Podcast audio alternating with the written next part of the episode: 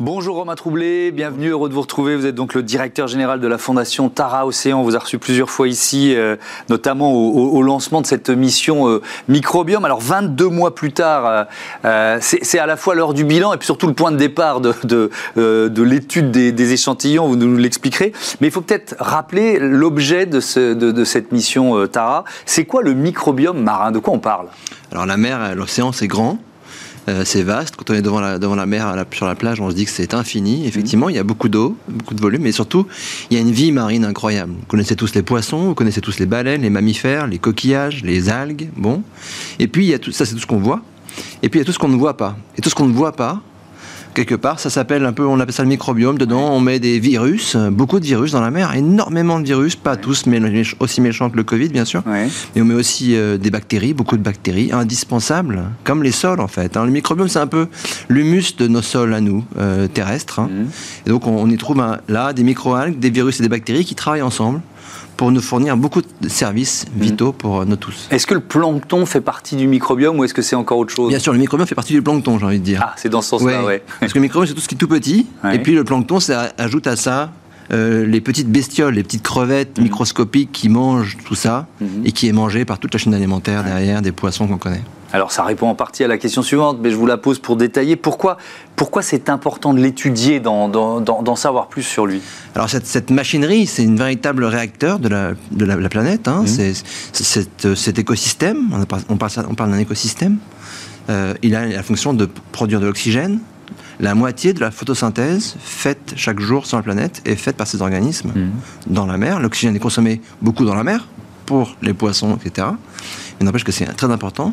Ces, petits peuples aussi de l'océan invisible, ils forment aussi euh, beaucoup de protéines disponibles parce qu'ils construisent des tissus, ils, grandissent, donc ils, créent la matière pour être, qui va être mangée par la chaîne alimentaire. Oui, donc c'est le premier maillon de la chaîne alimentaire en quelque sorte. Exactement, invisible au départ, tout petit qui tous les 15 jours se renouvelle complètement. Donc c'est une véritable machine et, et, et ça représente 70% de la biomasse de tout ce qui vit dans l'océan. Si on devait peser tout ce qui vit dans l'océan, les deux tiers, c'est composé par le microbiome. Et, puis, vous l'avez évoqué rapidement, c'est le puits de carbone aussi. Hein, c'est ça, c'est ce rôle très important. Quoi. Évidemment, et cette, cette, cet écosystème fait aussi beaucoup de, stockage de carbone. Mm. Quand il fait la photosynthèse, il produit l'oxygène et il stocke beaucoup de carbone. Et on parle de 30-35% de l'océan stockerait du carbone et le microbiome est un, un rôle majeur là-dedans. Et c'était mal connu, peu étudié en fait on connaissait peu, peu de temps. Tara est parti il y a 10 ans s'intéresser à ces peuples invisibles de la mer, mmh. le plancton, euh, avec des nouvelles technologies qui étaient, venues, qui étaient sur le marché, la génomique, euh, l'ARN messager, tout ce que vous connaissez maintenant beaucoup mieux que d'avant, mmh. à cause de ce Covid. Euh, et bien finalement, cette technologie a été disponible pour l'écologie, pour comprendre ces écosystèmes marins. Et on les a déployés. Maintenant, on a essayé de comprendre qui était là, et cette mission qu'on vient de passer était de comprendre comment ça marche, mmh. comment ça produit oxygène, comment ça stocke du carbone, comment ça produit des protéines et, comment ça va changer peut-être, mmh. avec le changement climatique, avec la pollution, etc. alors c'est trop tôt pour donner des résultats. Quelques chiffres sur cette mission, c'est quand même impressionnant. 70 000 kilomètres parcourus, 270 jours de navigation, 168 stations scientifiques, 25 000 échantillons euh, prélevés. Euh, juste avant l'émission, je disais dans les titres, vous allez partager les premiers résultats. Mais en fait, c'est beaucoup trop tôt. Pourquoi? Il faut expliquer ce que vous allez faire de ces échantillons. Alors, on a collecté comme ça l'équipage de Tara, les marins, et puis les scientifiques embarqués à bord du bateau depuis 22 mois. Bien sûr, ils se sont relayés. Hein. Personne n'a passé 22 mois à bord de confinement sur un bateau, non? Euh, ils se sont relayés pour collecter cette information. Donc, à bord du bateau Tara, on passe notre temps à maximiser tout ce qu'on peut collecter d'informations, de données, d'échantillons entre 1000 mètres de profondeur et la surface. Et donc ça, on a collecté comme ça 25 000 échantillons, mmh. beaucoup beaucoup de données en plus, qui, qui, qui n'ont un sens que quand elles sont étudiées ensemble. Euh, on ne peut pas étudier un petit bout, un petit bout et puis se dire bah, on a commencé à comprendre des choses. Non, il faut analyser tous les échantillons pour pouvoir commencer à tirer des grandes conclusions mmh. et, la compréhension et la connaissance des écosystèmes euh, pour, aujourd'hui. Et alors, on, peut, même si on n'a pas les résultats, on peut se projeter sur l'utilisation, sur les pistes que ça va, euh, va ouvrir. Il y a notamment cette idée de créer un, un inventaire de ce microbiome marin en accès libre. Euh, c'est évidemment important de le dire. C'est quoi l'objectif avec ça?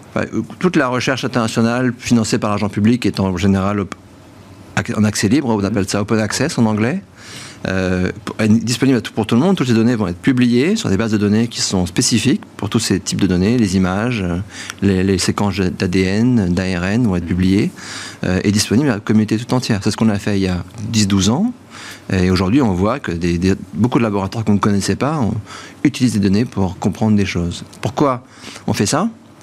Parce que c'est tellement complexe, il y a tellement de données qu'une équipe de 20, 30 laboratoires suffira pas pour comprendre tout ce qui sortira de tout ça. Donc euh, il faut partager, et la recherche c'est ça, c'est de, questionner différemment chaque équipe de chercheurs a des angles différents de questionnement sur ces questions, sur, des, sur les enjeux, et il faut l'ouvrir mais, maximum. Mais, d'ailleurs, dans, dans, cette euh, mission, ces 22 mois de mission, euh, euh, vous êtes allé dans, dans, combien de, il y a eu combien de pays traversés, enfin traversés, abordés et, finalement concernés, vous voyez ce que je veux dire on a, on a, travaillé avec quelque chose comme une quinzaine de pays total dans cette mission. On a fait Ça veut dire des scientifiques de ces pays qui s'associent à la démarche Oui, alors le CNRS est un des grands, grands partenaires scientifiques et le CEA, bien sûr, mhm. en France, mais aussi on a collaboré avec une trentaine de laboratoires en Europe, partout, et puis aussi au Brésil, au Chili, en Afrique du Sud, dans tous ces pays on est passé, à chaque fois on implique les laboratoires impliqués sur place. Hmm.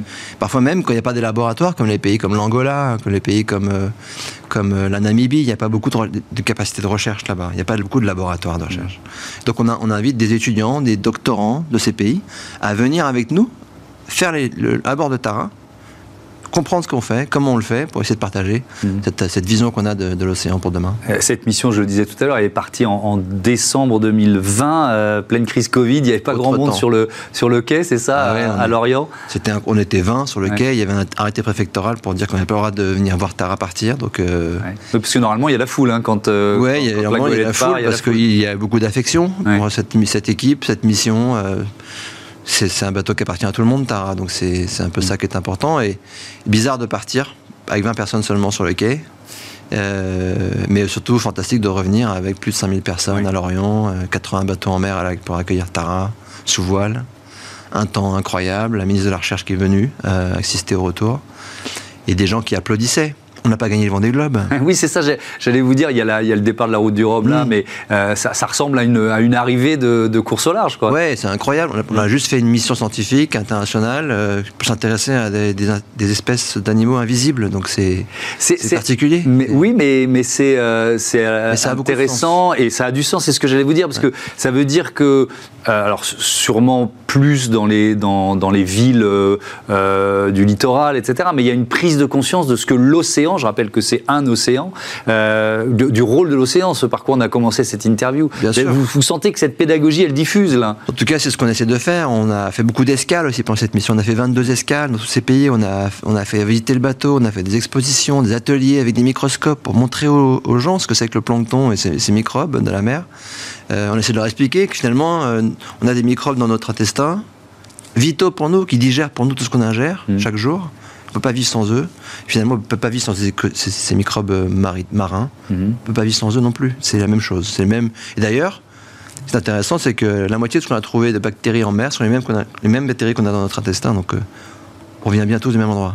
Oui, évidemment. Euh, vous avez créé un, indice de santé du, du, microbiome, donc on peut imaginer que ça, ces prélèvements vont servir de, référence, mais euh, il y, a aussi des, applications, euh, enfin on peut transformer la science en innovation, on peut aussi insister là-dessus, c'est-à-dire que ça servira aussi à des innovations en médecine, par exemple. toute cette connaissance, elle a plusieurs applications, bien sûr, mm. d'anticiper les changements.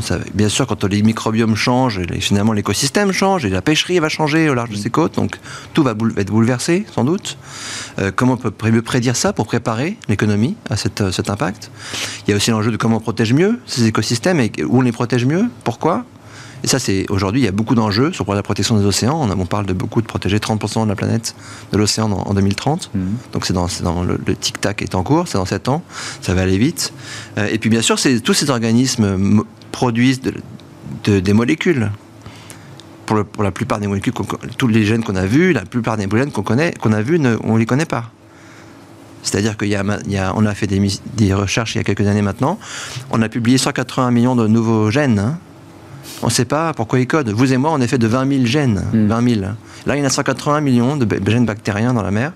On ne sait pas à quoi ils servent. Et donc, c'est des molécules potentielles importantes pour la, pour la médecine, pour l'industrie, pour plein de sujets, et qu'on pourra répliquer. C'est pas l'idée d'aller vider la mer. On va pouvoir les, demain, on va pouvoir les imprimer, les molécules, les, répliquer, les tester. Enfin, le futur est, devant nous, en fait, sur ces technologies qui, sont, qui vont à une vitesse folle aujourd'hui. Les, résultats, parce que vous avez compliqué, ça expliqué que ça allait prendre du temps, c'est quoi? C'est un an, deux ans, plus euh? Les résultats, ça va prendre entre un et deux ans, les premiers résultats. Euh, il y a une, équipe qui travaille d'arrache-pied, il y a un, gros financement européen pour financer la recherche sur, cette euh, analyse, qui s'appelle Atlanteco, et qui va permettre d'aller assez vite, je pense, sur, sur ces premiers résultats. Il y en aura beaucoup, ça va durer longtemps. Ils vont s'étaler sur 10 ans. C'est de la recherche euh, fondamentale, euh, ce que fait Tara tout le temps. C'est de la recherche qui, qui est la vraie recherche, qui prend du temps. Et je crois qu'on a le temps de comprendre notre planète. Il faut prendre le temps de la comprendre en tout cas. Ça, c'est important. Merci beaucoup, Romain Troublé. À bientôt sur, euh, sur Bismart. On passe à notre débat. On fait le bilan du mois Octobre Rose et de l'engagement des entreprises, des stélodères notamment, dans la lutte contre le cancer du sein. Retrouvez le débat de Smart Impact avec Veolia.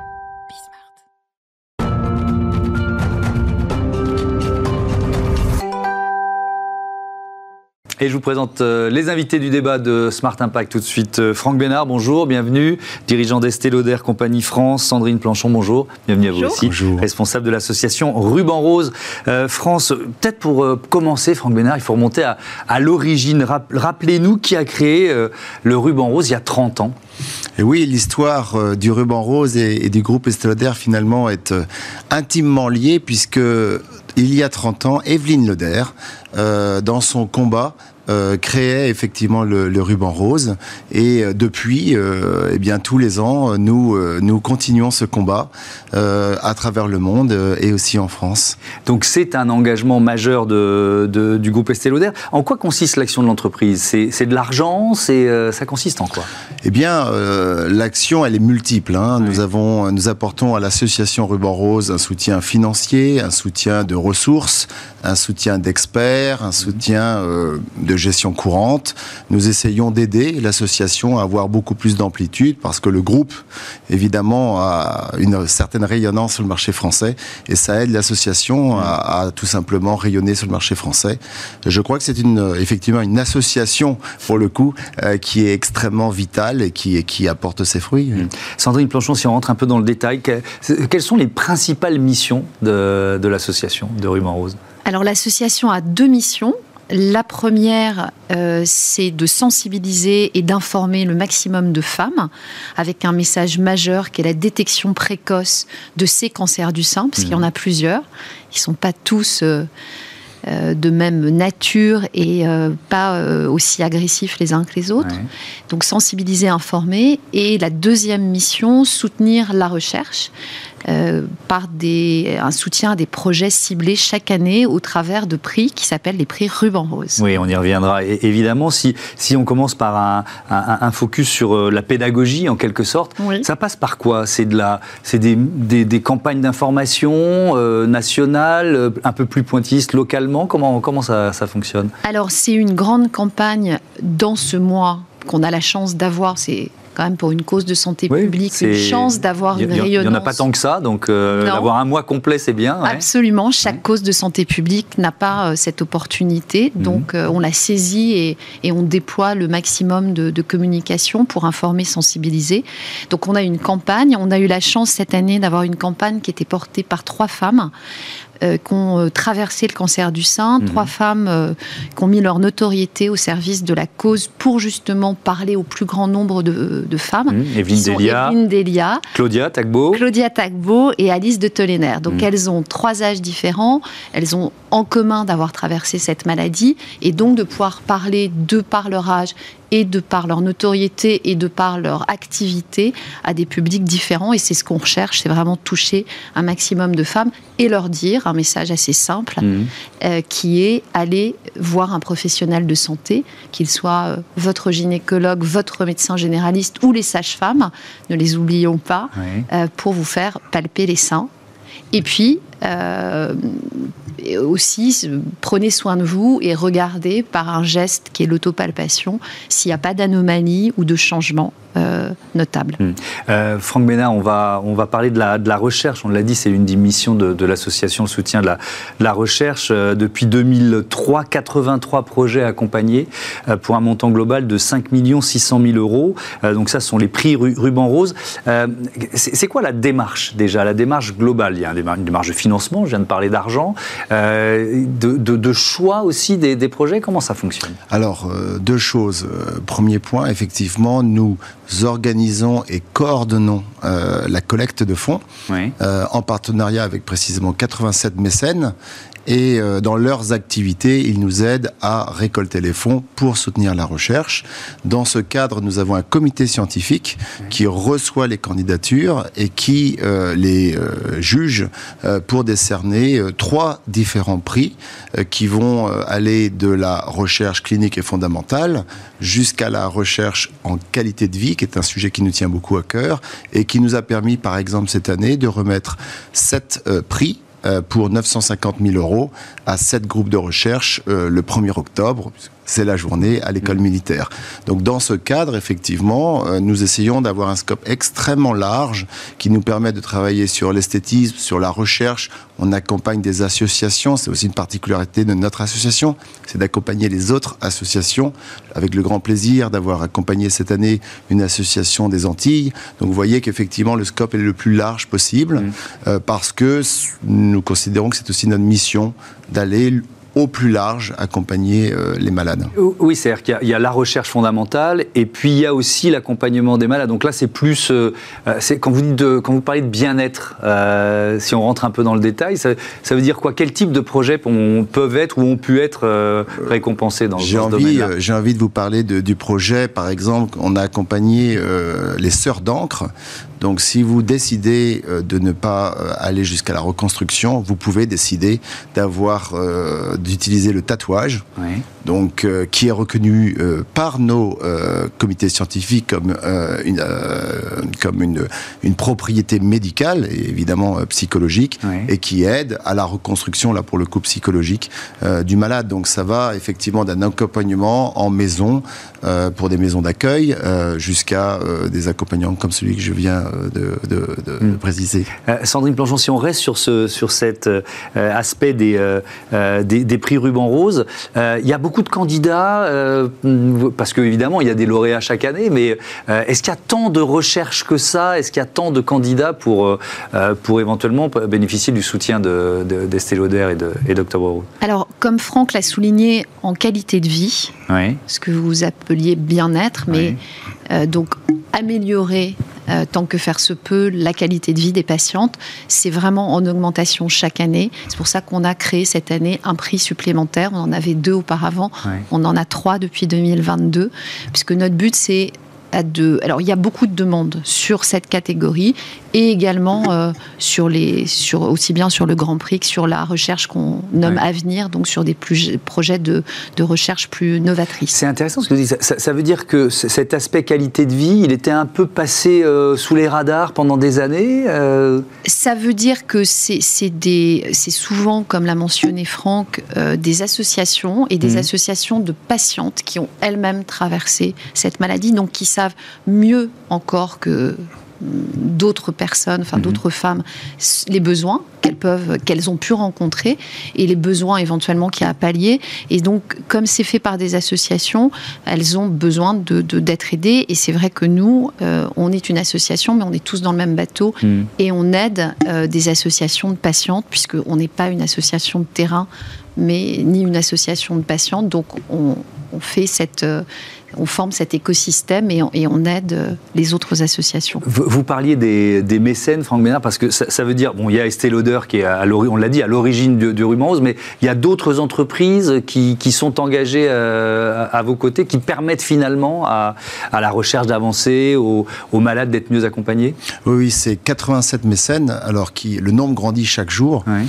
euh, porté par le succès du ruban rose, l'association, porté par le succès de Octobre Rose, qui est une campagne extraordinaire et, vous en faites le relais, merci, mhm. portée par aussi une envie de, du, ce qu'on appelle en anglais le purpose, c'est-à-dire avoir un but, avoir une raison mhm. d'avoir dans l'entreprise pour, pour, pour les employés, pour les consommateurs, c'est-à-dire que les politiques et les stratégies RSE pèsent aussi dans les conversations stratégiques. Mhm. Donc tout cet écosystème est extrêmement favorable aux candidatures de mécènes. Donc les mécènes sont autant dans la distribution euh, que euh, dans la production, que dans la lingerie féminine, parce qu'on peut imaginer qu'il y a une relation directe, euh, que dans le contrôle automobile. Donc ce que nous observons au-delà de, la mission, c'est l'engagement extraordinaire des dirigeants et des employés mhm. derrière la cause. Chacun des employés de chacune des entreprises, des 87 mécènes, sont extrêmement engagés parce que une femme sur huit est concernée par le sujet. Et donc chacun d'entre nous, malheureusement, de près ou de loin, connaît une personne qui mmh. est concernée. Et c'est pour ça qu'on reçoit cette, euh, ce soutien extraordinaire des 87 mécènes. Sandrine Panchon, vous le disiez, il n'y a pas le cancer du, sein, il y a des cancers du, sein. Euh, là, vous avez 30 ans de recul, finalement. La, recherche, elle a, elle a beaucoup progressé, le taux de guérison a, a progressé. C'est exactement ça. C'est-à-dire qu'il y a toujours malheureusement une femme sur huit de touchée, avec à peu près 12 000 décès euh, par an et, euh, une, 60 000 euh, cas de cancer du sein détectés. Mmh, ça sont les chiffres français, évidemment. Ça, c'est les chiffres sur le, sur le territoire français. En revanche, la détection et la prévention dont on parlait, qui fait partie de nos missions, associés à des projets de recherche et à des progrès de recherche surtout, permettent à 9 femmes sur 10, donc ça c'est la bonne nouvelle, mhm. euh, de guérir quand il est pris plus on le prend tôt, c'est l'importance de la détection dont vous parliez. Hein. C'est vraiment le message central hmm. et qu'on se lassera euh, jamais de répéter, c'est détection précoce. Parce que vous pouvez avoir des progrès de recherche considérables, et c'est le cas. Hein. vous me demandez, oui, la recherche a beaucoup progressé avec des traitements ciblés, avec une chirurgie moins invasive, mais s'il est pris trop tard, malheureusement, euh, vous pouvez proposer tous les traitements ou toutes les chirurgies euh, formidables. Hmm. S'il est pris trop tard et qu'il a commencé à être métastasé, euh, c'est compliqué euh, de proposer une guérison. Hmm. Donc c'est vraiment message de prévention. Merci beaucoup d'être venu partager voilà, le, bilan d'Octobre Rose et ce message de prévention et de détection du cancer, des cancers du sein. À bientôt sur, sur Bismart. On passe à Smart IDs, une start-up éco-responsable en pleine lumière, comme tous les jours.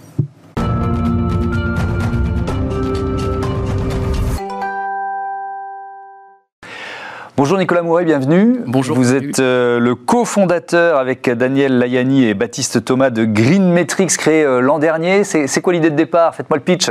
Alors moi je viens du monde du recyclage, parce que précédemment j'avais euh, fondé une entreprise dans la collecte et la valorisation de déchets. Et dans ce cadre-là, j'ai eu, j'ai abordé la thématique de la pollution numérique. Et la volonté avec mes associés cofondateurs a été de proposer en fait une solution euh, plug and play automatisée, plateforme SaaS comme on peut l'appeler, mmh. pour mesurer et euh, réduire euh, les impacts environnementaux et sociaux euh, du numérique. Hmm. Alors c'est quoi cette solution? Quelle solution vous proposez à, vos clients pour justement réduire leur, pollution numérique? Alors aujourd'hui on a trois grands produits. Hmm. L'idée est de faire en fait un bilan carbone du numérique en fonction de l'activité de chaque entreprise, qu'elle soit plutôt site internet, e-commerce ou une entreprise plutôt générale. Donc l'idée va être d'analyser notamment le parc informatique, les différents usages des collaborateurs, mais également analyser l'activité d'un site internet euh, tenant compte euh, des impacts que ça va avoir si euh, vous, en tant que visiteur d'un site, vous allez devoir recharger votre téléphone. Mhm. En fonction du lieu géographique où vous êtes, vous avez une intensité carbone qui est différente. Quel va être votre parcours sur le site, les volumes de données qui vont être échangés et jusqu'on va remonter jusqu'au data center et à l'hébergement du site. Et on fait également la même chose sur la partie des campagnes digitales. Qui, sont vos clients? Uniquement des entreprises? Il y a des collectivités aussi Alors aujourd'hui, c'est essentiellement des, grandes entreprises, vraiment banques, assurance, euh, beauté, médias, luxe. Mmh. Euh, les petites entreprises sont pas encore sensibilisées, ou du moins n'ont pas encore cette, cette sensibilité-là. C'est en train d'arriver. Mmh. On voit notamment un cadre réglementaire qui est en train d'être mis en place depuis maintenant à peu près un an et demi.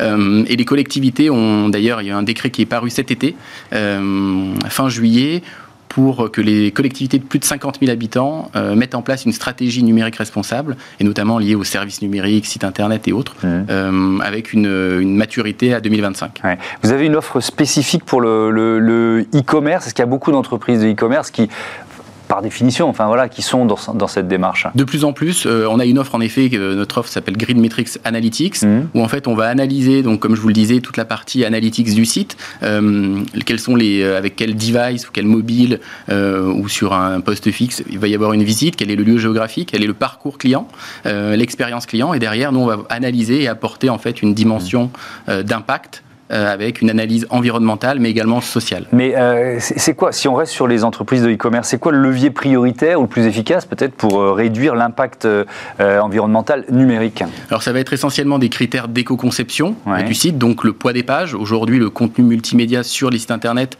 représente entre 30 et 40% de l'impact. Donc euh, ensuite, on va recommander des actions Mhm. pour réduire le poids de ces pages. Ça veut dire quoi Un peu moins de vidéos par exemple Ou alors qu'elles soient utilisées à bon escient qu'elles- se déclenchent pas si euh, automatiquement Enfin bon, je sais pas, moi je, je- je réagis en usager là. C'est une des recos. Alors Ouais. vous, en tant qu'usager, vous n'allez pas forcément, vous n'allez rien voir. Ouais. Euh, par contre, il va y avoir des solutions de compression des vidéos. Mhm. Euh, on va également recommander sur le message des vidéos peut-être plus courtes, sur les images de la même façon, et ensuite sur le parcours. C'est-à-dire qu'aujourd'hui, il y a beaucoup de sociétés qui sont spécialisées sur le parcours utilisateur, l'expérience client. Ouais. Nous, on va leur montrer que moins de pages, moins d'interactions, qui est également euh, quelque chose de positif pour elles, va être également positif pour l'environnement. Ce qu'il Mm. faut savoir, c'est qu'un site internet aujourd'hui d'un million de visites mensuelles, c'est l'équivalent de 10 tonnes d'équivalent CO2, soit à peu près euh, l'empreinte carbone d'un Français en 2021. Euh, Vous lancez une formation numérique responsable à, destination des entreprises. Euh, ça, ça se présente comment? De quoi s'agit-il? Alors c'est un module de deux heures euh, où en fait l'idée était de sensibiliser parce qu'aujourd'hui on est dans une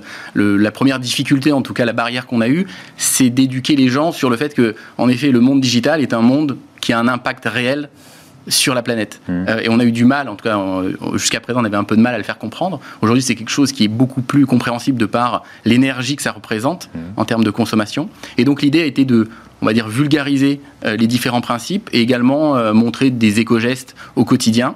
Donc c'est une première étape de vulgarisation euh, de cette thématique, notamment dans le cadre de l'entreprise et des collaborateurs. Ouais, Partager les bonnes pratiques, par Tout à exemple. Ouais.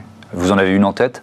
Bah, Aujourd'hui, ça va être notamment sur la partie euh, des équipements. euh, Ce qui consomme énormément, c'est la, la partie euh, hardware, c'est-à-dire Mhm. vraiment l'alimentation de son équipement, mais également la durée de vie. Donc l'idée est de toujours prolonger au maximum la durée de vie de ces équipements. Euh, pareil, dès lors que vous pouvez débrancher, ou en tout cas pas forcément laisser allumer vos ordinateurs, etc., ce sont des éco-gestes que tout le monde connaît, Mhm. que peu font. Et l'idée, c'est qu'on a voulu également matérialiser ces impacts au travers de la solution Mhm. pour leur montrer au quotidien euh, ce, que ça, ce que ça génère comme impact. Merci beaucoup, Nicolas Mouret. Bon vent à, à Green Metrics. Euh, voilà, c'est la fin de ce euh, Smart Impact. Merci à toutes et à tous de votre fidélité. Salut.